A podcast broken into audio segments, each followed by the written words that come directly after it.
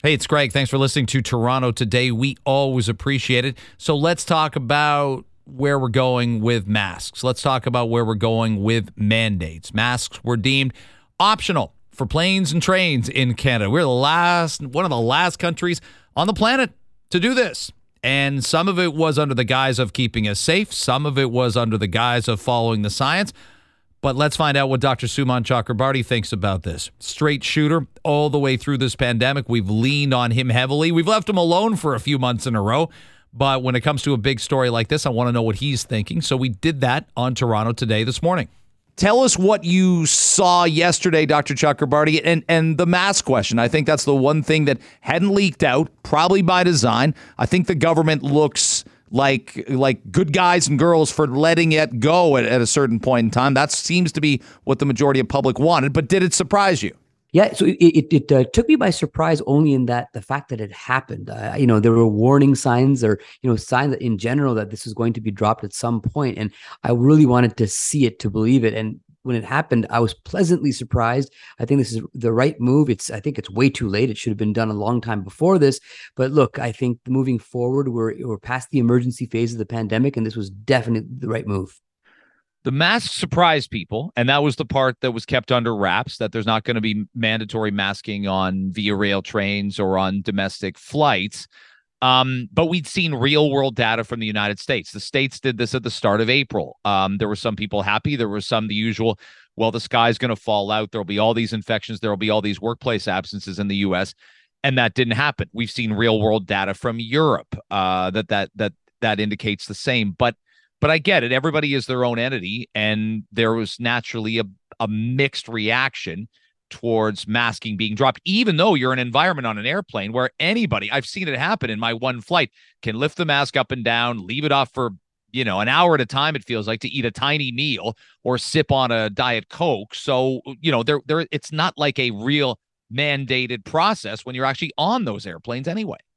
It, it's very true. I, I, think that it was uh, nothing more than theater at, at, at, that point. And if you think about it, you, you know, what was, I think, the biggest move that we made is when we dropped the community mask mandate period, which was back in uh, I think March, March the 21st. I actually remember the date exactly because I threw my mask off that day and never put it back on in, in unless I had to in a mandated area.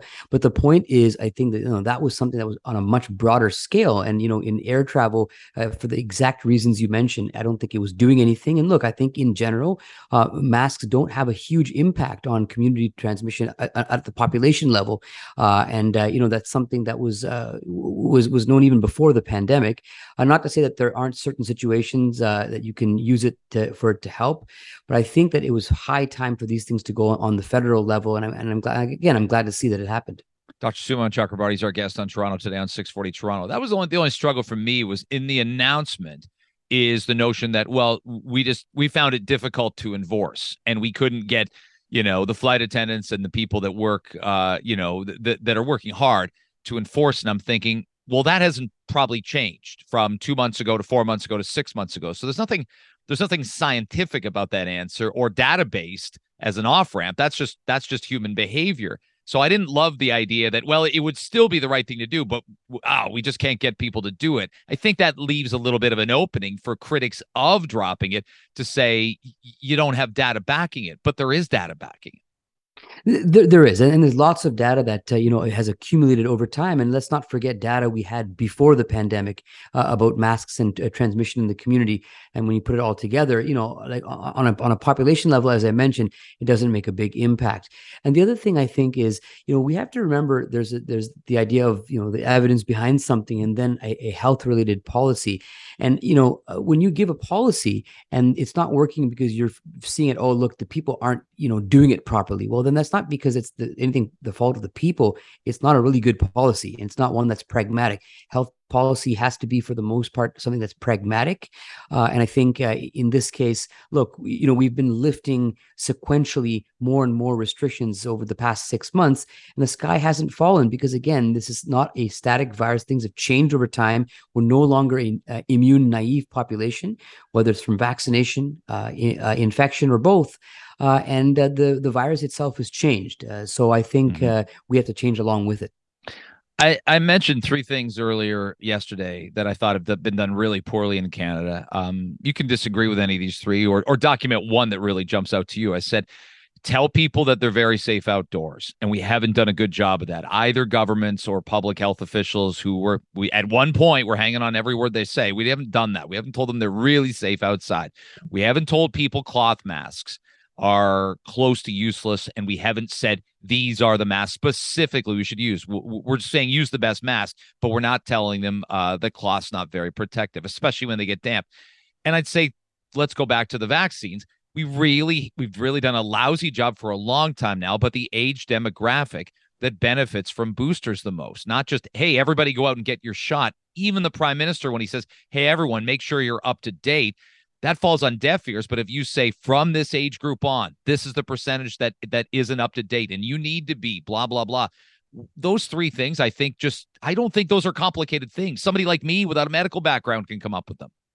Yeah, I agree with you. I, I think that uh, a lot of what we have seen is a one size fits all recommendation for everybody. You know, uh, I agree. It was it was very difficult, especially I think from on the federal level, to hear uh, a point. We did hear occasional um, notes that things have gotten better, but then it was always couched with, "But be careful, wash your hands, put your mask on, etc., etc."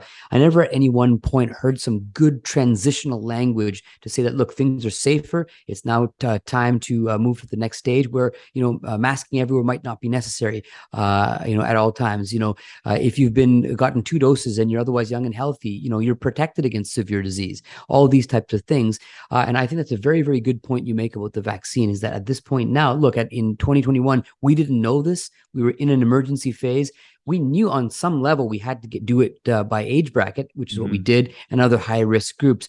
But now we're out of the emergency phase. We have time for us to look at this, make decisions, and it's very, very clear since essentially the, the you know the beginning of the pandemic. There's a massive age gradient here, and it's important for us to focus our protections on the places that uh, are the highest risk for severe outcomes. Dr. Sumon Chakrabarti is kind enough to join us on Toronto today with Greg Brady on 640 Toronto. I want to ask you about um, the new bi- bivalent back- vaccine that's available in Ontario. But I want to ask you first, because I don't think we have uh, in the last few months, when the pediatric vaccines came out for five and under, um, you might have been one of the, the several people I asked. And I said, where do you think the percentage is going to be? And I, I didn't find somebody that was willing to go over, you know, 15, 16%. Right now, uh, it's at barely 5%, and it's been around for close to two months now. So that's one out of 20 parents saying, uh, I'll do it. And maybe they have good reason to do it based on advice from their doctor. Um, but this this looks like a little bit of a, a of a flop. I'm glad it's available to everybody,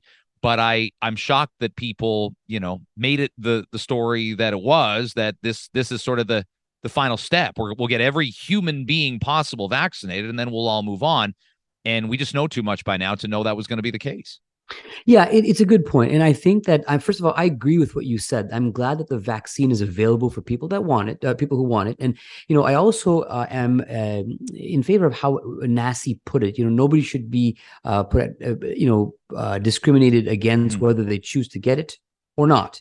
Uh, but you know what we found again during the pandemic is that there was a very very steep age gradient with this, and for the most part, especially with Omicron, when MIS-C uh, was vanishingly rare, you know the r- risk of severe outcomes with the, with the virus were very very rare. And you know when we know that the virus, the the vaccine at this point pretty much the only thing that it was really good at doing was preventing severe disease, which is a big thing. Don't get me wrong children and even adolescents were at such low risk for it. I think later on, we, that's why we saw a very low uptake. And especially, let's not forget, by the time the vaccine came out, so many people already had had COVID and they saw, oh, this was a very mild thing. Uh, and that's why, as part of the reason I think that the, the uptake was so low. Dr. Sumon Chakrabarti, always enjoy our chats, uh, and uh, we'll have uh, we'll have Dr. Chakrabarti on again certainly uh, within the next couple weeks, and we'll and we'll see how it's going. Look, I get it. Um, every new step along the way, there's been hesitancy, there's been concern, and we got to be patient. Not everybody is traveling at the same speed. Not everybody has the same perspective. Not everybody's got the same health situation or the same home circumstances. Now when we locked people down, we forgot about that also, that not everybody has those same circumstances. The pandemic was just fine for some. Fine for some kids to, you know, go to virtual schooling. Fine for some people to keep making money. Fine to order takeout three times a week. It wasn't for others. it wasn't for others. For most of us, crime is something we see on the news. We never think it could happen to us until it does. Loved ones are gone, and for the survivors, the scars will never heal. I'm Nancy Hixt, a senior crime reporter for Global News. And on this season of Crime Beat, I'll take you inside some of the most serious crime stories I've covered. Season 6 of Crime Beat is available now on Spotify, Apple Podcasts, Amazon Music, and all podcast platforms.